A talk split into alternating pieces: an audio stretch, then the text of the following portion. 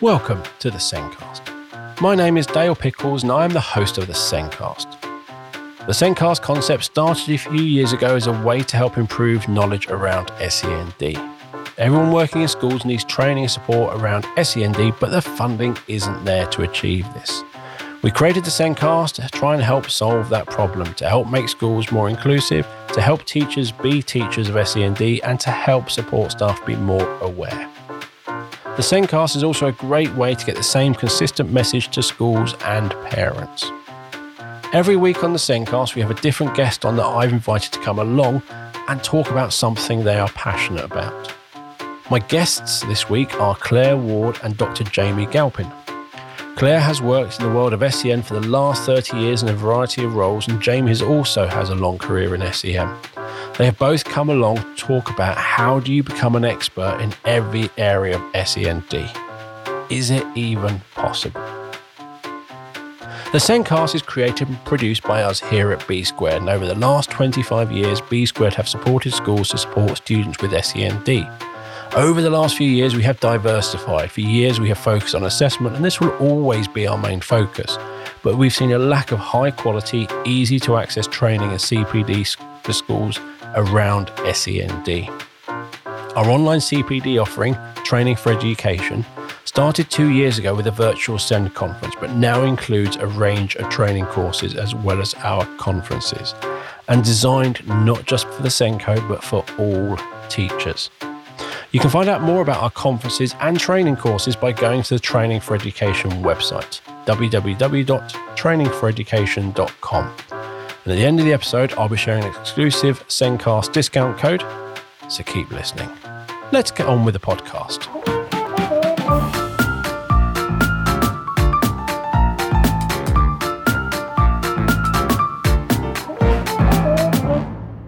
In this week's show, we're discussing how do you become an expert in every area of SEND?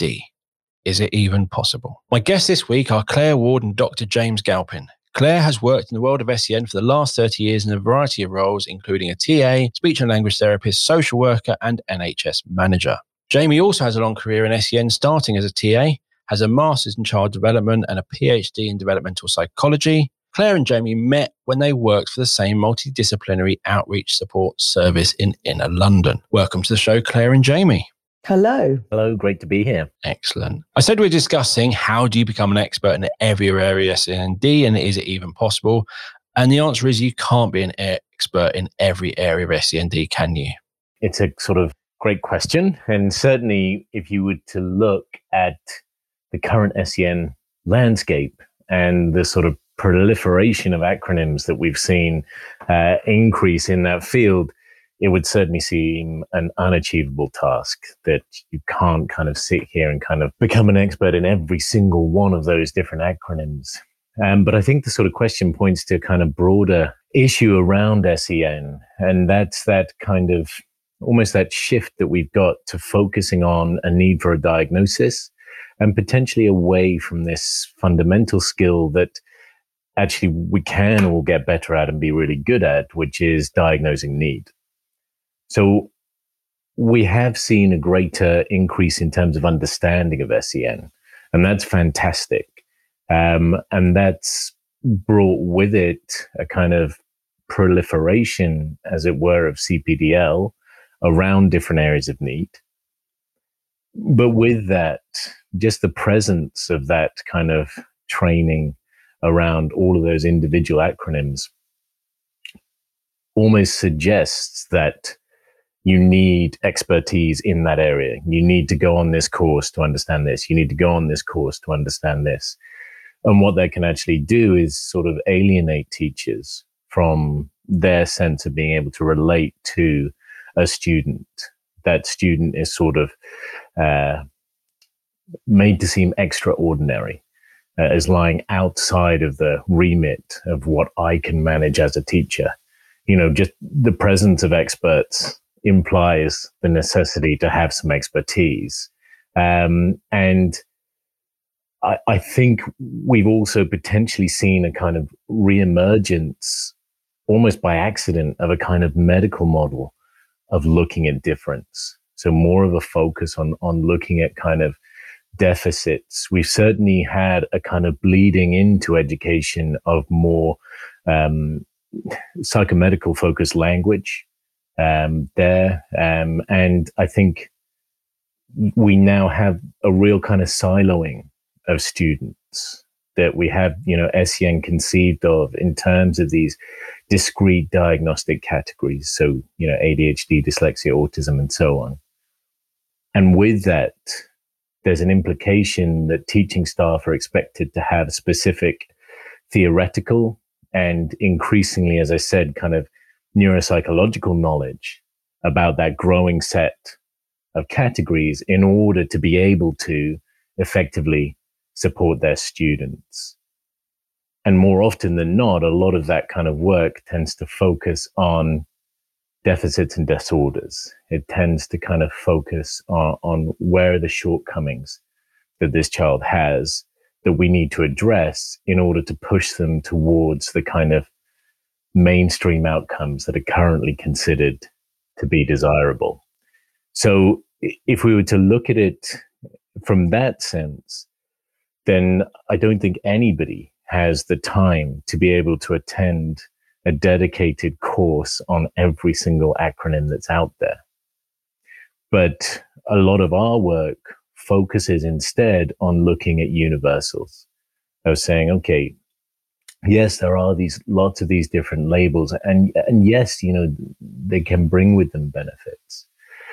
But the biggest kind of risk with those diagnoses is we move away from those kind of human universals. We overly pathologize children and young people. So seeing them as psychologically abnormal. And again, that point of being kind of completely different to us. Whereas focusing on those kind of universal needs can be much more empowering for teaching professionals, because we can realize, okay, that falls into the remit of kind of being a human, and I'm a human, so I've got a chance of understanding another human. And really, that's the kind of focus that in our practice is a lot of what we kind of try and drive towards, of bringing everything back into that universal.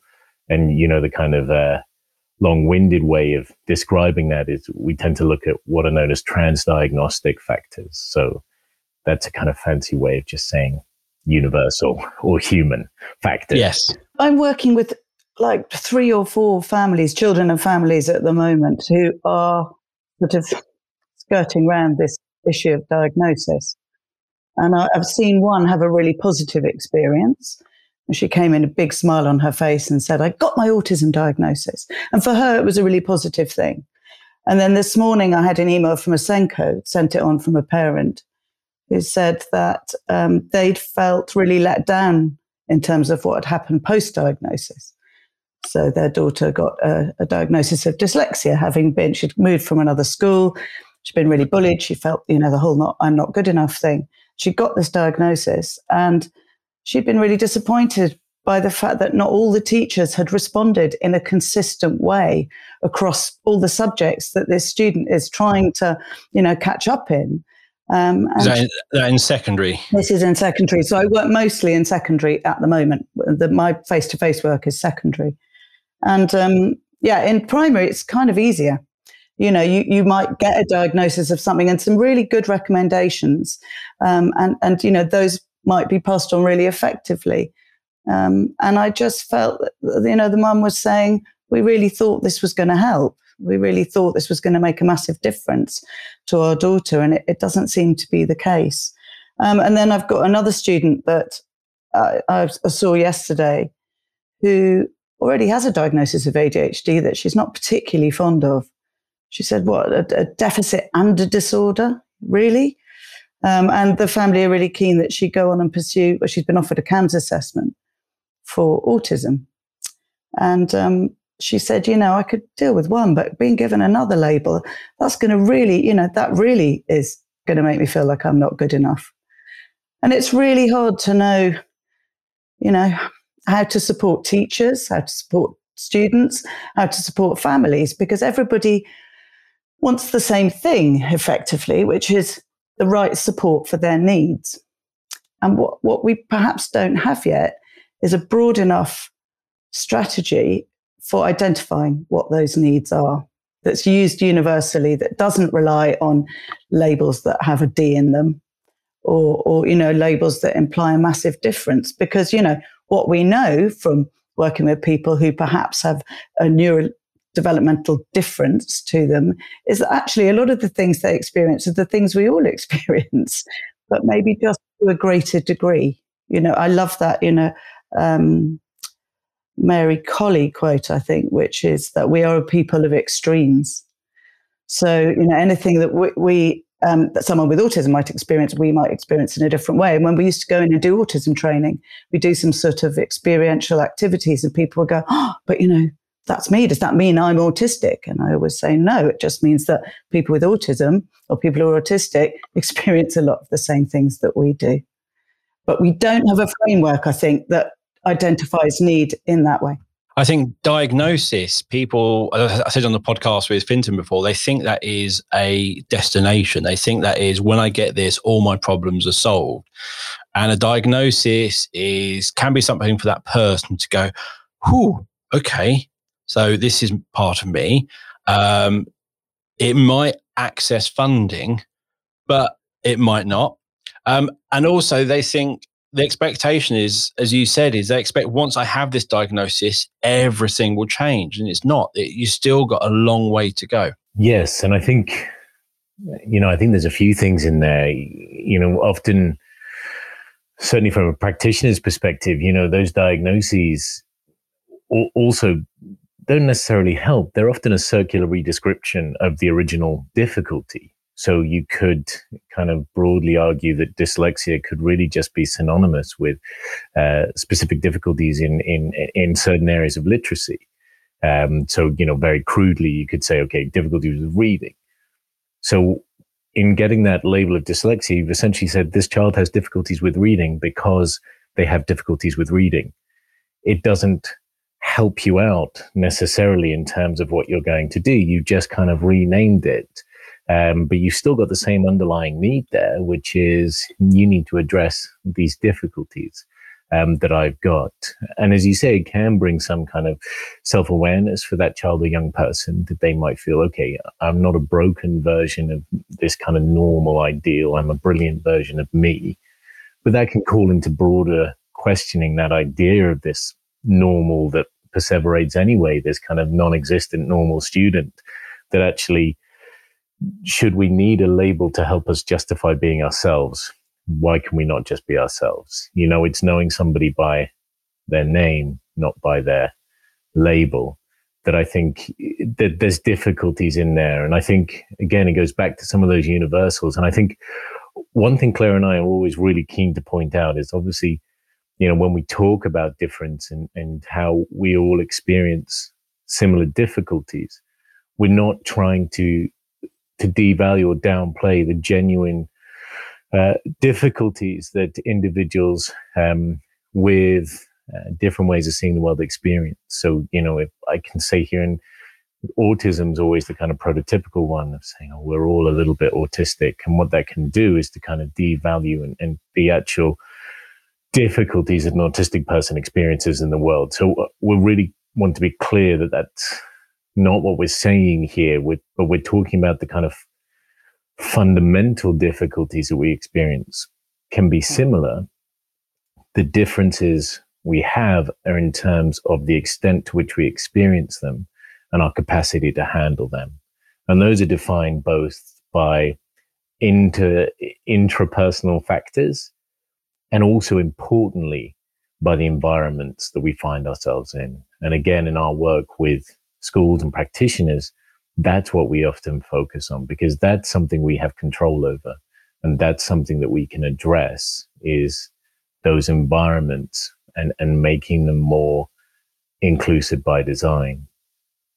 I think another kind of point around those kind of labels is that they can often kind of restrict ways of kind of conceptualizing or responding to difference, because they might come with these kind of presuppositions around, okay, well, a child with dyslexia can do this, but can't do this. And you almost get this kind of prescription of support.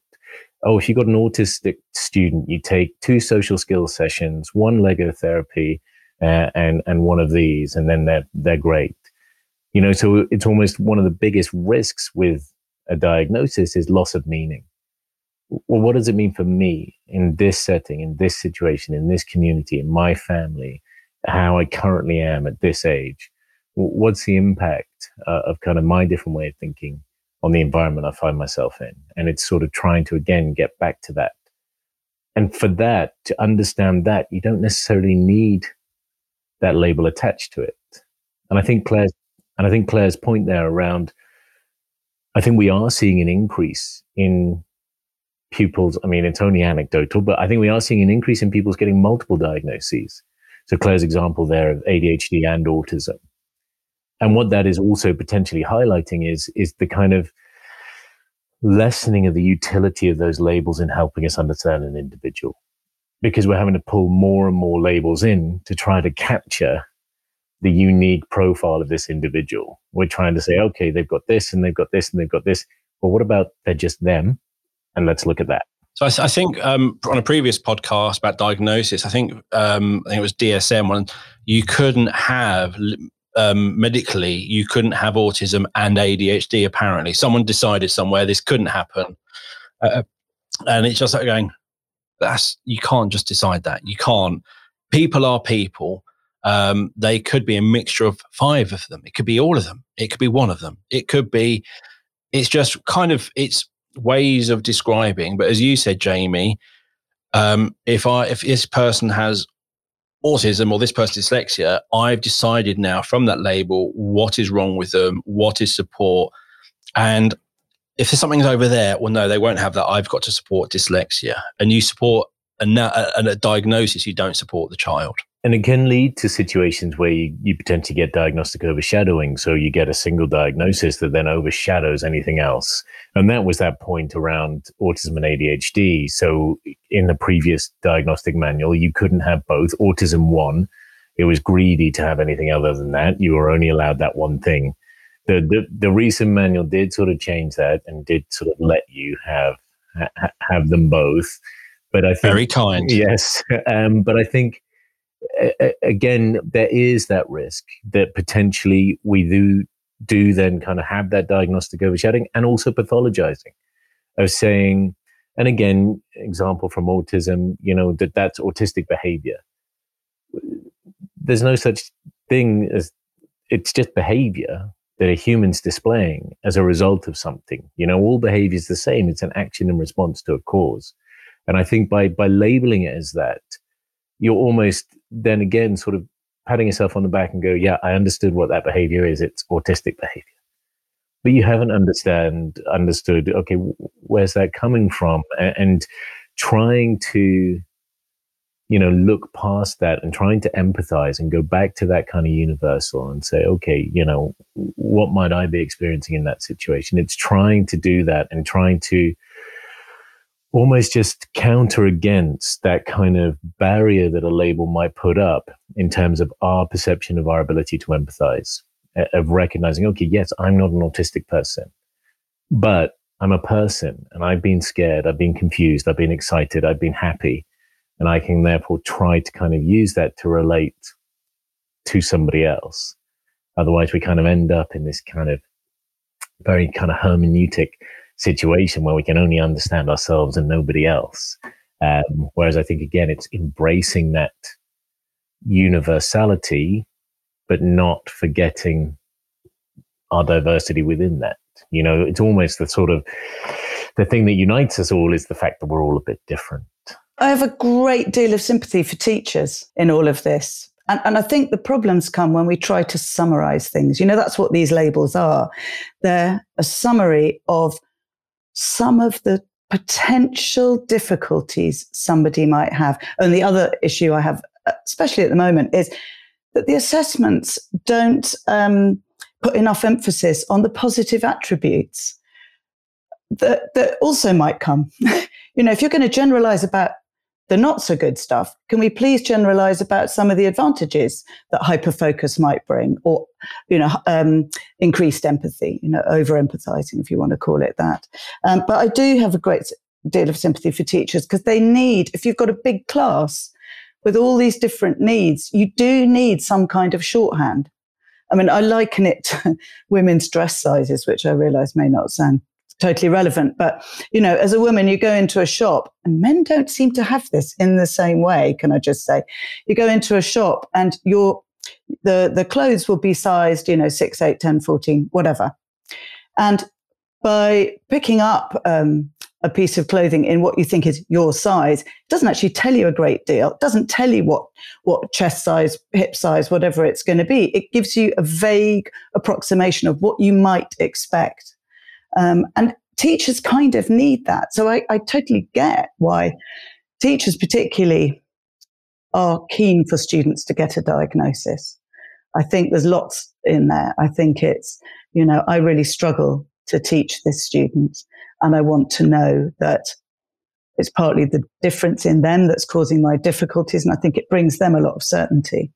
But I just, you know, we write a bit about UDL, Universal Design for Learning, in our book, which is this most phenomenal structure for preparing every lesson and every environment as if you're going to have a huge diversity of learners walk into it.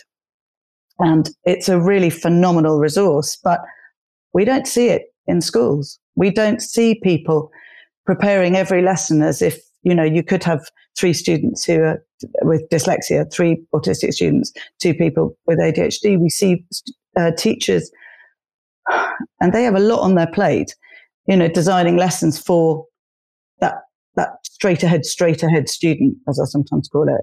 And everything else can be a bit of a surprise, and a bit of a shock, and a bit of a, but now I need to change the way I work.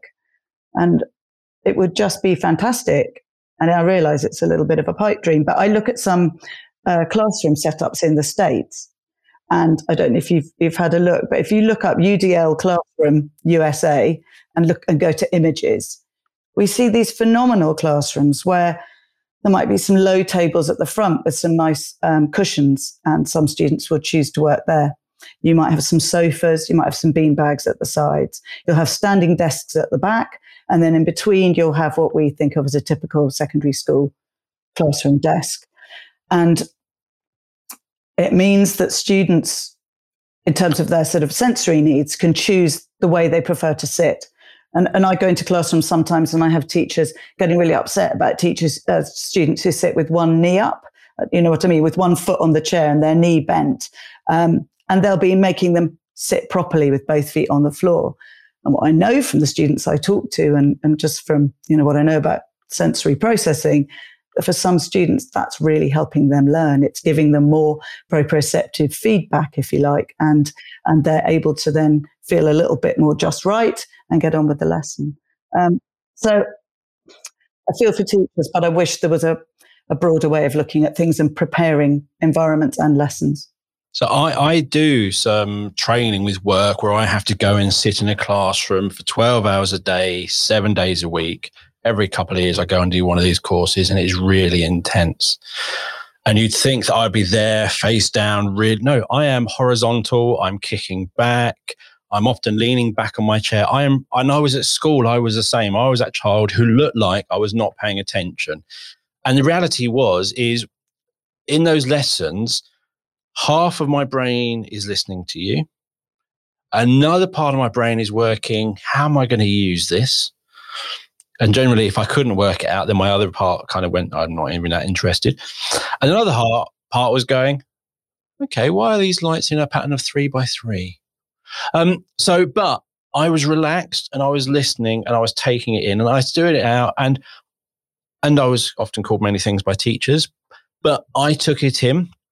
And I did really well on my tests. So it obviously worked for me, but I never conformed. And I would probably, in that situation, I would sit on a sofa. I would have an iPad out. There'd be no paper near me. I could literally walk into that classroom with an iPad, nothing else. And I would do really well because I was comfy. I could make my notes. That would sync up to it's the way I worked. But for someone else, they'd be there at that table writing notes very studiously, because that made them comfortable. It made them like they were conforming or whatever. And someone else, and it is, schools need to kind of accept, but I think at the moment, it is a bit of a pipe dream. I think it's closer with COVID. I think so many people have gone, actually, we aren't that behind, or in this, or some children aren't behind, some children exactly where they should be. Some children have struggled, some people have thrived. We really should be taking something from this and going, perhaps there is a better way. I absolutely agree. And I think in terms of, you know, the potential benefits to come out of it, it would be saying that we have had to be more flexible in the way that we teach. We have had to give up a bit of control in a way. And I think, you know, Claire's point there, you know, so whenever any of us are facing a kind of uncertainty or something we're not sure about, what you then get is a kind of exaggerated need for control, because that can kind of help us manage that. And if you look in classrooms, sometimes you'll see that from a teacher that I might need that kind of control. And that might be because of broader uncertainties around kind of how will my senior leadership team view it if I don't do this or don't do that. And therefore, I'm feeling that pressure, and that manifests itself in this need for a kind of really rigid structure that everybody's doing exactly this, because that makes me then helps me to manage that. Whereas I think what hopefully this has shown is some more flexible approaches to learning, that we've had kids learning in different environments. You know, some kids doing that learning from home would have been lying on their beds, others sitting on the kitchen table, some under a tree, you know, all sorts of things to highlight the fact that children can learn in different ways, in different environments. And I think for us to allow that sort of flexibility within a classroom, it means everybody's got to be comfortable in giving up a bit more control, and we need to have more trust. So it starts right from the bottom and goes to the top. So as a teacher, I need to give more control to my students. I need to trust them to choose to sit somewhere that'll work well for them. I need to trust them to choose a partner to sit with to do this piece of work that will work best for them. I need to trust them to choose the best way to demonstrate their knowledge and understanding in this topic. And then for me as a teacher, I need to be given more control by my management team to be able to assess students in slightly different ways, to be able to maybe set my classroom up slightly differently, to be able to kind of maybe tweak the way that I'm presenting information there. And then kind of accountability organizations higher up need to then give more control to individual schools to be able to have that flexibility in terms of, okay, this is how we're going to report outcomes in this specific area. This is what we're looking at. I think we have moved slowly, because I remember probably 8 or so years ago, remember actually being at a conference and someone asking, as a teacher, where should I physically be in the classroom? Should I be at the front? Should I be in the middle? What is Ofsted expecting of me? And there was this idea that there was a certain formula you had to have for your lesson. It's 10 minutes at the front, 20 minutes in the middle, all this. And Ofsted are going, no, it's whatever works for you. So there is this freedom. But I think a lot of people are very scared of making a change if no one else. They want someone to lead on it. They want Ofsted to say, put sofas in your classroom. Everyone go and order a sofa. You want the government to say, I think you should have so everyone go and do it. But until they are told to, they will not be that confident. Even if they think it's the right thing, it's that confidence. And as you said, Jamie, it's that pressure from above. And I think you're right that that is sort of coming in. We've seen it certainly around assessment and much more freedom being given. And then with the kind of use of the engagement model now for people learning below kind of national curriculum levels, I think a lot of staff are really surprised that, so what, we don't have to report any data? We can just report who's using it, and we've got that freedom. I think it's almost, you know, the teachers aren't necessarily used to being validated as a professional. They're not used to being somebody saying to them, actually, we realize that this is your profession. It is a profession. You are a professional here and an expert, and actually you're allowed to do this. So I think it's almost, you've had that initial kind of slack. But I think because teachers have been so used to being kind of told what to do and sanctioned if they move off that, that it might take a little bit of while for that kind of freedom to find its way into the classroom. And I also think more broadly, you know, too much freedom can also be scary. And that's why systems like Universal Design for Learning that Claire mentioned are so fantastic because it provides a framework, but it's a framework that supports flexibility. So you've got that kind of best of both worlds. You've got that idea of focusing on having, okay, multiple means of representing information, multiple ways of engaging children and young people, and multiple ways in which children and young people can demonstrate their knowledge and understanding. So you've kind of got still a kind of little bit of structure in there, but it's built around flexibility. And Claire's point, it starts from the position of saying you're going to have variability in your classroom. It's not going to be extraordinary to have a student who learns like this or a student who learns like this, because that's what humans are. And broader kind of points around kind of if your classroom is set up exactly the same as it was last year, you're assuming you're getting the same 30 children, but you're not going to. They're going to be different. They're going to have different things that engage them. There's going to be different things that are culturally relevant to them. And you need to understand that to make the learning authentic. So your point, Dale, when you were saying, you know, part of my brain was trying to think, okay, how could I use this? You know, that's kind of what it goes back to, is making it authentic. And I think oftentimes, again, because of previous prescriptive curricula, teachers themselves will be sitting there trying to work out, why am I teaching these guys about the Victorians? What? And if I don't understand why I'm doing it, it's going to be really hard for a child to kind of buy into that too. I think in all this, what we're trying to do is, I mean, I see a lot of students who struggle with their mental health as a result of having felt different. And I think in all this, what's really important to remember is that we want to make difference. We want to normalize it. You know, we want to apply it to ourselves. We want to recognize all these differences, and we want to say, you know, it's okay. And it can be a really brilliant thing. And we want to say that in everything we do. And, you know, Neurodiversity Celebration Week is a fantastic thing because it does, you know, bring it to the fore, if you like. But in a way, we need to be saying it in every lesson. We need to be saying, some of you might want to do this as a mind map. Some of you might want to do it as a grid. Some of you might want to do it as a cartoon, you know, and that's a question of freeing up students, recognizing difference, recognizing that in order to do things at your very best ability, you just might need a different way there. And I think it teaches everybody in that classroom how to appreciate difference, because I think it's something that isn't necessarily happening. And I think the teenage years are particularly tricky for this, because everybody's got that heightened sense of being the same, being different. Do I fit? Do I not fit? You know, and I talk about it as, you know, in terms of evolutionary science, you know, we're leaving our family cave and we're working out which tribe we're going to join. And that's why we are so super sensitive to all of this. And it's why we are questioning ourselves so much more, and why we're judging other people. And I think we need to lead on this as the adults in the situation by celebrating difference all the time and pointing out how, yeah, people might need different strategies or different ways to get there, but everybody can, and how brilliant to watch someone get to the same point as you, but doing it a completely different way. And I think, you know, we need to give that message really clearly.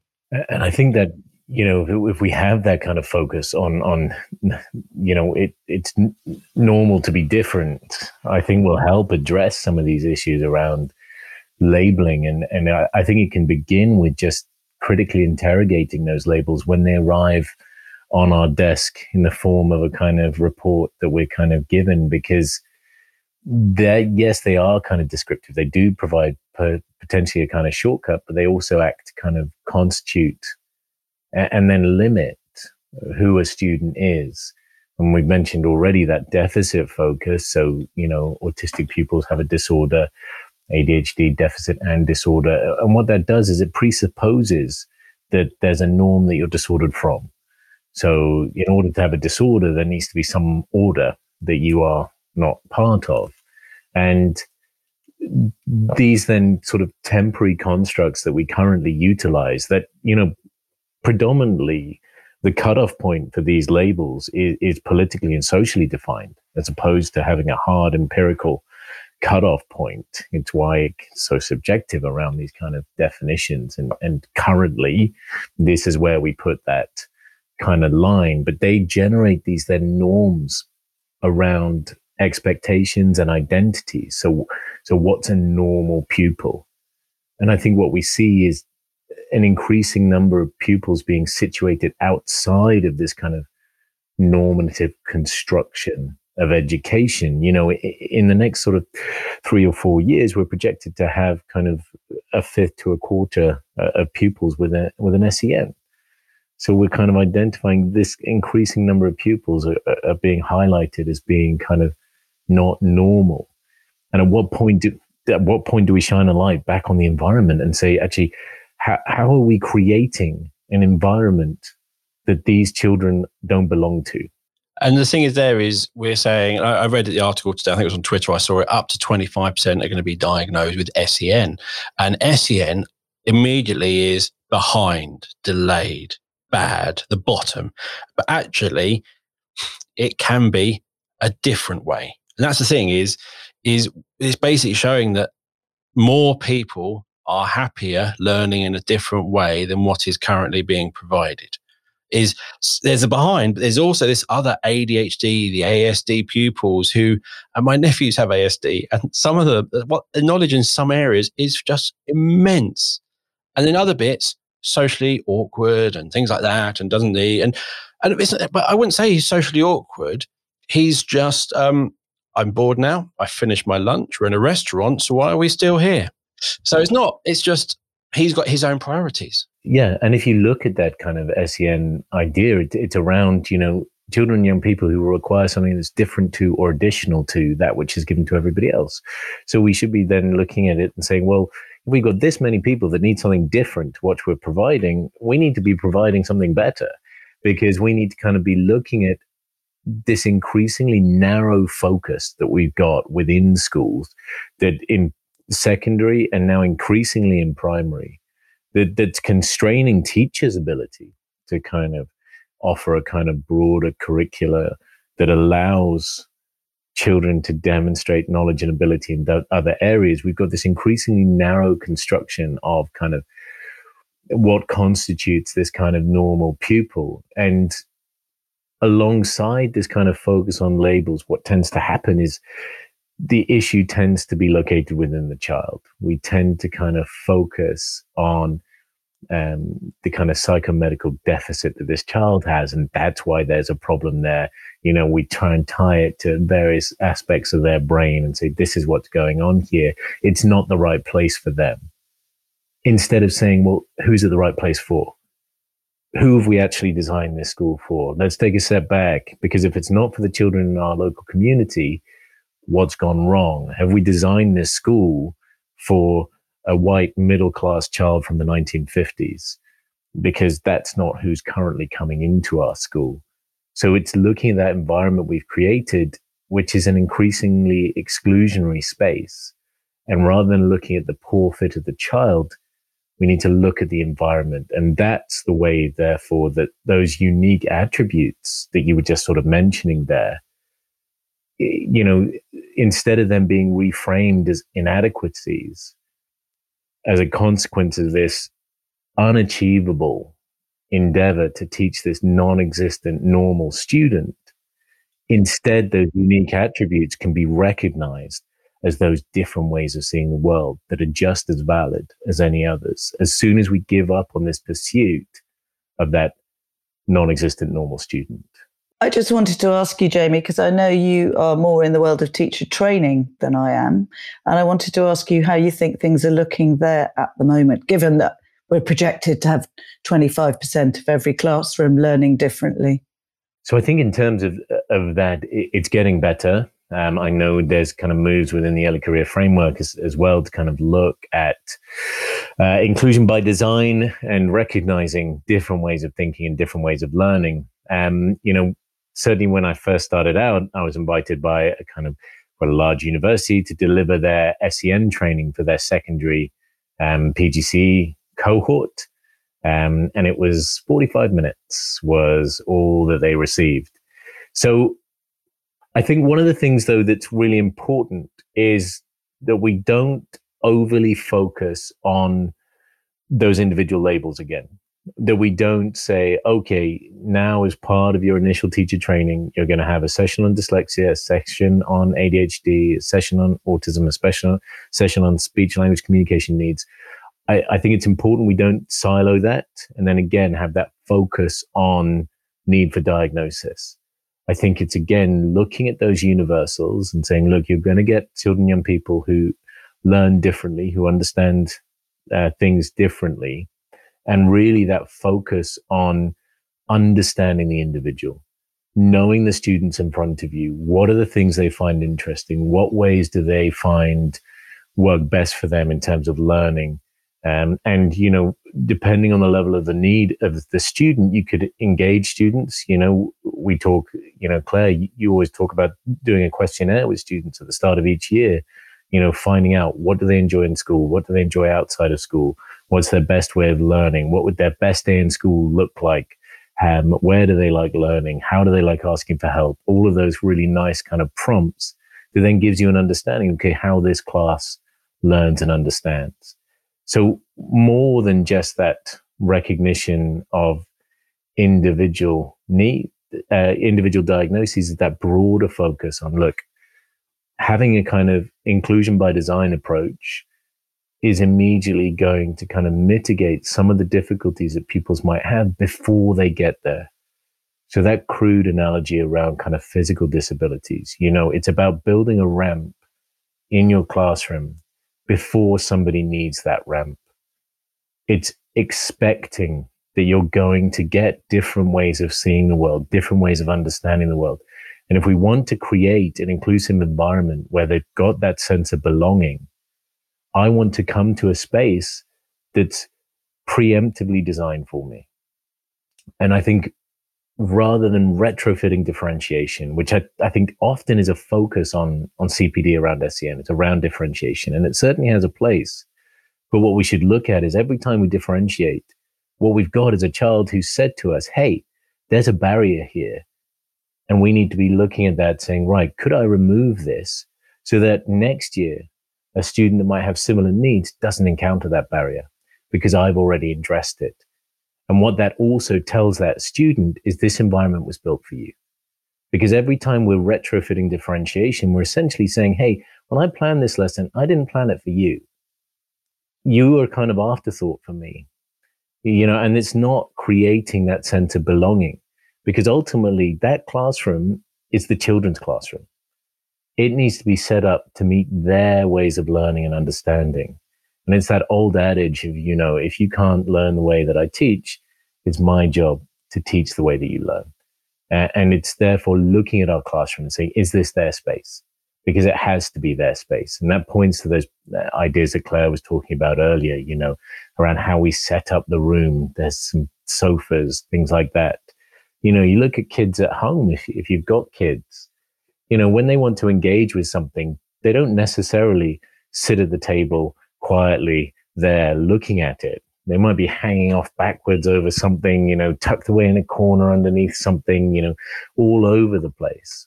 And so it's recognizing that and looking at that focus on universal variability, you know, saying to initial teacher trainers, look, you have no normal pupil. You cannot have a kind of set lesson plan that's going to work year on year on year on year. Your first job is to know your students, and that's your skill. You know, the core of teaching is empathy, passion, creativity. You know, those are the kind of skills. That's why it's this kind of vocation, because a lot of that can't necessarily be easily taught, but it's knowing where your children are coming from, where your students are coming from, and then sort of building a learning environment for them. It's almost highlighting that really one of your jobs, you're a learning engineer. You're creating a structure, an environment where learning can happen. And in a way, it goes back to that we're kind of then giving away some of our control.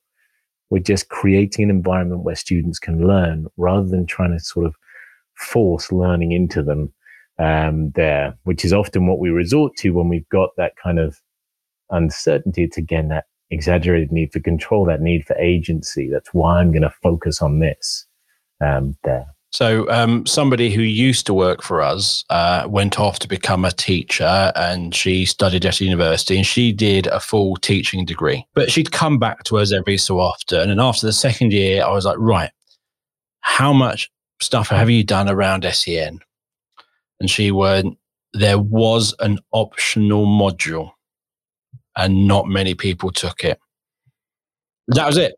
So 2 years, she hasn't covered, and I'm not saying she's on a session list, but she literally is that typical child which doesn't exist anymore that she's learning about. Absolutely. And I think even having that kind of optional module almost reiterates that it's a kind of small aspect. You know, Don't worry about it. Yeah, you've just got those little group there. Whereas if it's embedded into every aspect of teaching, so when I'm learning about my subject-specific learning, I'm learning, okay, now think of different ways you can represent this information. Think about not saying this is explicitly your SEN and how you teach an SEN student. It's saying just as your practice is using those inclusion by design principles, and that's just how you teach. And it goes back to that idea of kind of inclusive teaching and high-quality teaching are synonymous. You can't have one without the other. And so rather than this sort of add-on, it's embedded in everything, in much the same way that all the rhetoric around inclusion more broadly says it has to be embedded into everything, not sitting as a kind of discrete policy around inclusion or whatever it might be. It needs to be embedded in everything that we do. And again, that idea of kind of, you know, that we've got ramps built into our school everywhere. It's part of the fabric of this environment that we recognize variability in all our learners and we teach accordingly. And in that way, you're going to reduce the number of children, young people who require something that's additional to or different from everybody else. And you're going to be reducing, therefore, those children, young people that might be identified as having a need. And you know, the SEN Code of Practice, it's not a particularly radical position. The Code of Practice itself does stress that the purpose of identification is not to fit a pupil into a category. It's to work out what action the school needs to take. It actually says it's hidden away, but it actually says that. It says, you know, so what do we need to do? It asks us to shine a light back onto our environment and say, okay, what do we need to do here? As I said before, it's every time we've got one of those students who's struggling to access the learning how I'm currently presenting it, it's an opportunity for me to improve learning for everyone, to say, great, actually, this way of helping you out is more than likely going to benefit everybody. And now that's going to become part of my teaching. And then over time, you're going to build that environment. You're going to erode those steps. I'm glad you mentioned the changes that came about from COVID, Dale, because I think there are some real reasons for optimism in all of this. And to think that, you know, the kind of thing Jamie's describing, there's a real opportunity, I think, with the changes that have happened. I'm thinking about the way students have been assessed in secondary particularly, which is that a lot of the students I work with really struggle with memory. They have a really good understanding of the concepts and a lot of the content that they're learning, but they find it really hard to recall that in an exam setting. And schools have dealt with it in all sorts of different ways, but a lot of them have broken down these big exams into much smaller parcels, and students have had really explicit instructions on, you know, this is the section we're going to be testing you on this week. They've also had an opportunity to do more than one assessment, which meant that week on week, for those of them that struggle with anxiety, and it's perfect exposure therapy, basically. It's like, do a small exam. How was that? That was quite stressful. Okay, you're going to do it again next week and for the week after. And as long as they could deal with the fatigue, so many of them, when I've asked them, have said, oh, yeah, I mean, it wasn't ideal, but so much better than the way we were doing it before. And I think we are teaching to the 1950s. I really struggle with why it's a slightly different off the point topic, obviously, but why are we asking kids to learn so much when they've got it all on their phone? You know, if they need facts, They've got them there. We have access to information. What we need to be teaching is how you access it, how you evaluate it, and how you incorporate it and use it in everything you do. And I'm just baffled as to why that hasn't. Maybe it has. Maybe it has started and I've missed it. But I don't see it. And I think I think exams were created in Cambridge in 1800 and something. It's a quick way of assessing knowledge. Yeah, completely happy. Understand that. Where we are now, in the 50s, you needed to know that in your head because you didn't have your phone on you. You didn't have your computer and go, oh, what is the tensile strength of a piece of steel measuring this size? Cool. You had to know it. You had to. We're now in a situation where I'll have one monitor with what I'm doing. I'll have another monitor with a YouTube video. So generally you'll learn through YouTube. You'll have the something up. So it's all about, as you said, those skills and having to learn all this knowledge about all this stuff. It's kind of stuck in the pre-internet, pre-digital era. And I think it talks more broadly about that authenticity in learning. So making it authentic for kids currently today, it speaks again to, how do we manage uncertainty? Well, we stick to certainty. So, okay, this is the way I did it. This is the way it's always been. So I'm going to go and just do that because it at least kind of gives me something to kind of play on. And I think Claire's point there, though, around kind of assessment more broadly, again, speaks to kind of ideas that we can think about in our classroom. And again, sort of a UDL type perspective that we need to be really confident in, well, what's our actual learning objective? Because too often the learning objective becomes conflated with the means for demonstrating my learning. So a lot of the assessments that we're using are not actually valid assessments in terms of giving me an accurate picture of what I want to know. Quite often that assessment will also be assessing something that's not really subject to the assessment. So confidence in writing, confidence in spelling, my ability to manage pressurized situations. That's not actually what I want. It might be sometimes, but most of the time, that's not really what I want to know. I want to know, do you understand how to construct a narrative? Well, if that's the case, you don't have to do it written down. You can demonstrate that to me through a comic, through a PowerPoint, through a YouTube video. And that's going to be more relevant to you.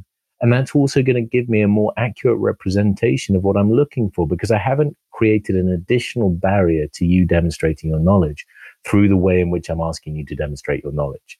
So I think, again, it comes back to us being really confident in, okay, what am I actually trying to teach in this? If I'm confident in that and I've got that clear, I know, therefore, there's flexibility in how I get there, that, a child could use a YouTube video, could use, do a podcast to demonstrate that. And I think the other thing about that is you think, oh, God, well, I'm going to need to teach them how to do these things. You're not. Children, young people gravitate towards the thing that they've got the most confidence in, towards the thing that they are interested in. They're probably all making YouTube videos anyway with incredible, crazy production value at home. So again, it makes it authentic, makes it relevant, and gives you an accurate representation of, okay, do they know how to construct a narrative? That is generally what I'm looking at here. But again, it requires that sort of trust and flexibility across all of those areas that we talked about earlier. And to be able to do that, to be able to learn to that production value, that child has learned a lot of skills. And that might be one of the children who are disruptive, or they're not very good at this, or they're not very good at that, yet they'll be able to go away in that. So it's like, is it they're not good, or is it they're not good in the way you've asked them to demonstrate? Sorry, I just want to cut in and say, I'm glad Jamie mentioned the questionnaires, because I think sometimes teachers would love to do all of this, but without somebody asking them or going through it with them, it can feel really scary. And I think, the questionnaires in our book, we haven't mentioned our book. Can we quickly do that? Yeah, mention your book. Okay. So we've put a lot of these ideas into our book, which is called The Anxiety Workbook for Supporting Teens Who Learn Differently. Snappy title. And in there are a load of questionnaires that I use at the start of my groups, and I encourage teachers to use them. And literally in 5 minutes, you can get so much information about a student that might help you know what options to offer. You know, it might help you think of, well, if I've got to give an example or I'm using a metaphor to describe something, what subjects am I going to draw on? Am I going to talk about skating? Am I going to talk about, you know, say everyone's really into Taylor Swift, you know, or it just gives you kind of material that you can bring into your lessons to keep that engagement going. And it's really not a hard thing to do. And you can use it as a kind of presentation session where students then maybe share a few things from their questionnaire as you go through the topics, which, you know, is a confidence in public speaking or, you know, learning to manage anxiety. You can use them. But I think, you know, it's knowing where to start sometimes for teachers who've been, if you like, brought up in that very kind of narrow model. And again, I do think we base an awful lot on the teaching that we received if we're kind of not sure where to go. And I think, you know, it's simple things like that, which we hope will make some kind of difference and give teachers, empower teachers to do all of this. Because if it's in a book, it's kind of, well, you can always show that, can't you, to the person who's come in to observe you and say, well, look, I've taken this idea from this. It's all evidence-based, backed up by, you know, science and research and everything. Yes. I could have gone on so many tangents with you two, and I'm going to indulge on this one. So you talked about it's a teaching I had, and me and my sister talk about our childhood. Why aren't our children going out? When we were young, we went out all the time. Literally, we went out in July. We came back for the start of school. We were feral for an entire month type thing. You talk about this and you're going, I pointed out to my sister, it's like, yeah, but we only had 3 channels. We were 4 channels. Your children's programs happened on a Saturday morning between 6:30 and 10:30. And then there'll be some family program at 5:30. If you want to watch TV after that, you must like horse racing and golf or the news or something else. And generally, it was just like that. So you couldn't stay in and watch TV. So you went out and found something. But the internet has given us a world where there is an infinite amount of interest in the palm of your hand. And I think when teachers and when we all sit there and go, why is my child on there? Or why are they doing that? Or I find the phone distracting. We always try and put ourselves and how we deal with technology. But the difference is this phone and the smartness of it, for me, came along when I was into the third decade of my life. So I've learned how to bring this into my life. I've learned what I was really bad at, that I was actually really negative, and I've spent time improving that and other stuff. Whereas actually as children, it's like I have a pencil, I have a ruler, I have a smartphone. It's not a distraction. It's a very powerful tool. And I am very glad that my daughter's secondary school has actually embraced tech more since COVID. So he's written something on the board. Take a photo of it. Don't spend 10 minutes writing it down because that's a waste of time for everyone.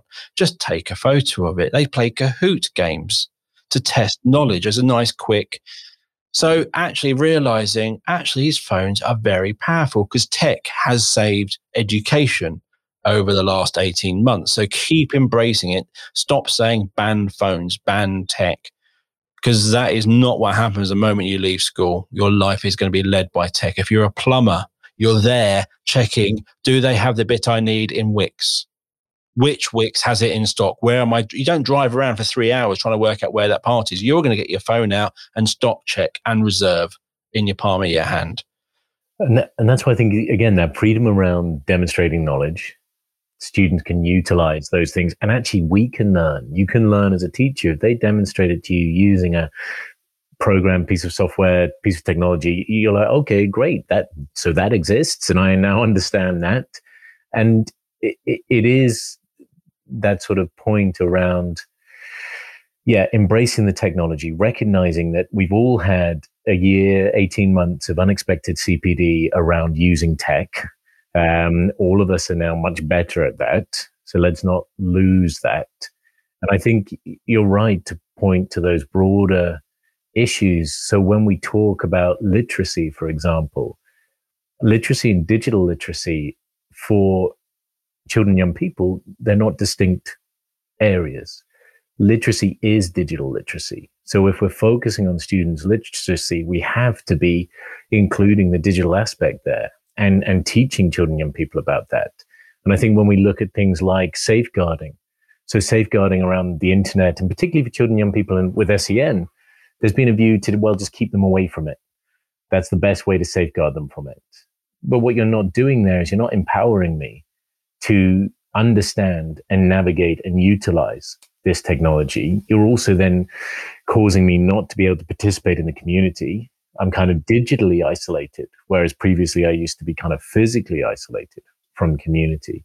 It's about recognizing that and realizing and being honest and saying, okay, I might have shortcomings. I might be digitally less literate than my students. So maybe we all need some extra support there, because those two worlds, there's no distinction. It's the same if we look at bullying. We talk about bullying and cyberbullying. For our children, young people, there's no distinction there. There's no social life. There's no line between online and offline. It's all happening at the same time in the same situations. So it's not really necessarily something we can keep talking about in these discrete areas. And I think your point there, Dale, is a really good one, and we need to be recognizing that.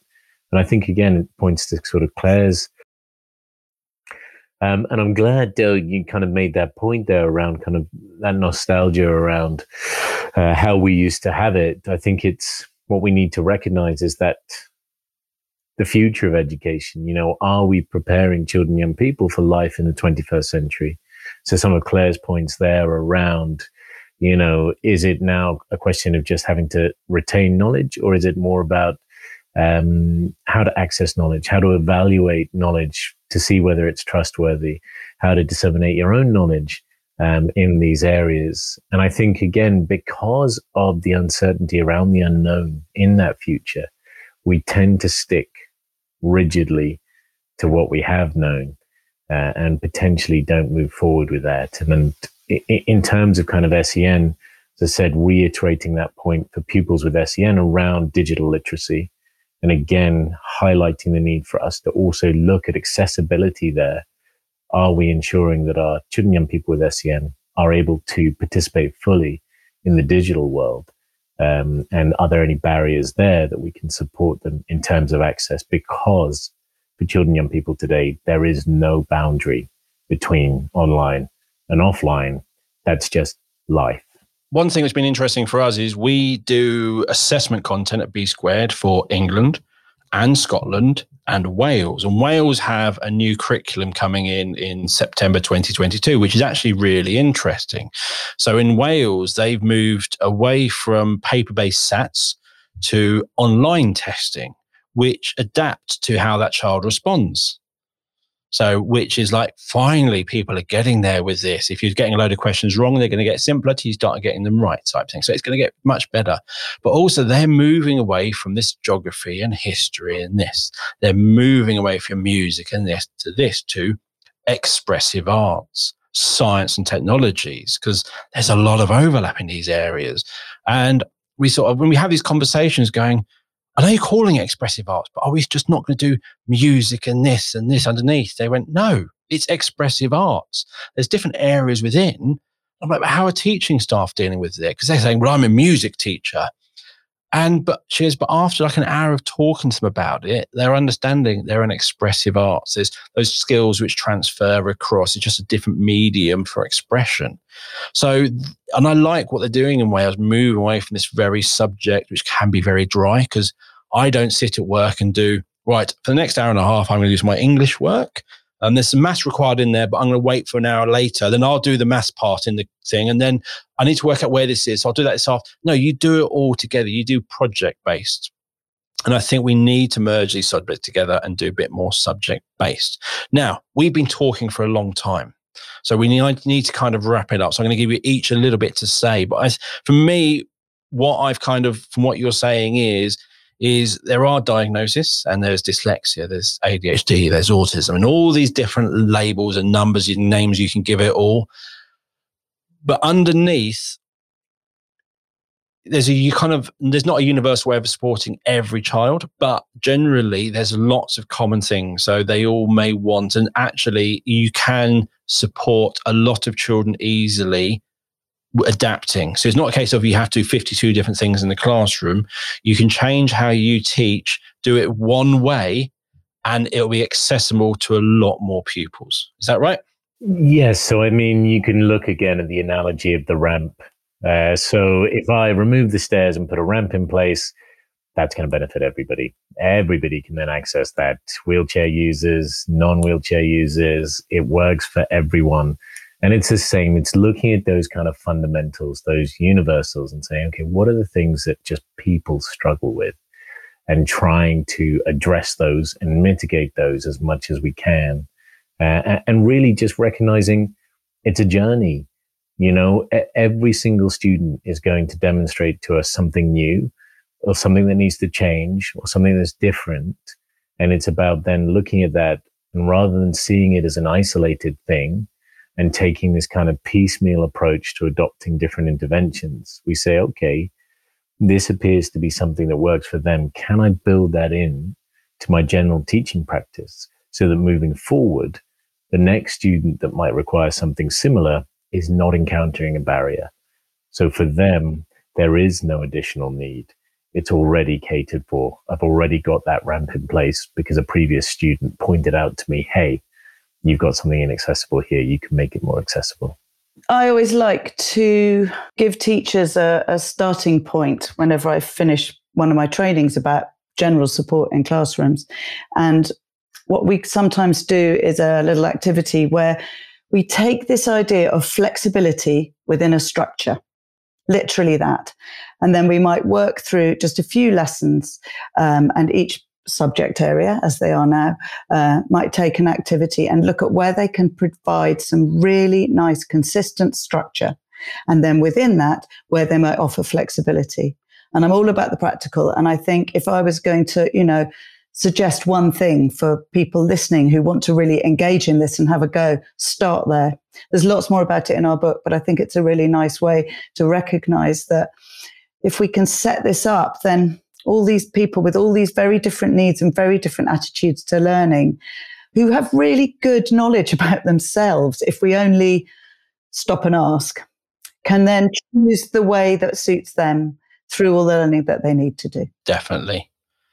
So thank you, both of you, for coming on the show today. Really enjoyed the conversation. I could have talked for another couple of hours. You've given me lots of segues I wanted to dive into, but no, I knew I really shouldn't. We would lose a lot of time. You've given me some links to share, and I'm also going to find some link, unless you know a really good one for that universal. We do have an excellent link for that. So we will Design for Learning. Yep. Marvellous.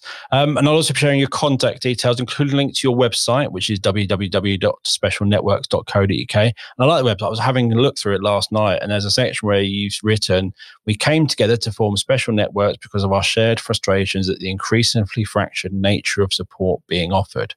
And it is true. You often see people trying to solve the one issue at a time. Oh, he's got autism. I'll deal with that. Oh, he's got anxiety now. I best deal with that. And it's like a whack-a-mole game. Whichever pops up, you're going to hit or support. But you're just doing that. You're not going, well, what is really going on here? You're just teaching that bit which is presenting at the moment. And it's important we look past that, look at the child. And it's, again, partly getting rid of those, maybe some of those labels, but the labels, as you said, is a great shorthand way of saying stuff. But it is, let's support what that child needs, not that one bit they're presenting on. And you'll find the show notes and all the links on our website, www.thesendcast.com. So thank you for listening to the show. If you haven't subscribed already, please subscribe. You can find the links to subscribe across the different podcast platforms on our website, www.thesendcast.com. And please follow us on social media. On Twitter, we are at The SENDcast. On Facebook, we are The SENDcast. And on Instagram, The SENDcast. And if you listen to us through iTunes or Apple Podcasts, please leave us a review and let others know what you think.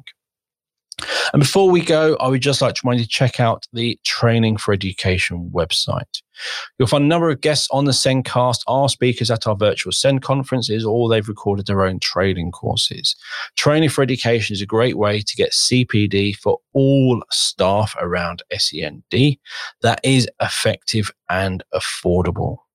Visit www.trainingforeducation.com for more information. And as an exclusive gift to SENDcast listeners, you can get a 10% discount on the virtual SEND conferences, future or past, by using the code SENDcast10. So thank you for listening. We'll be back soon with another episode of the SENDcast. It's goodbye from me. It's goodbye from me. And from me. Bye, everybody.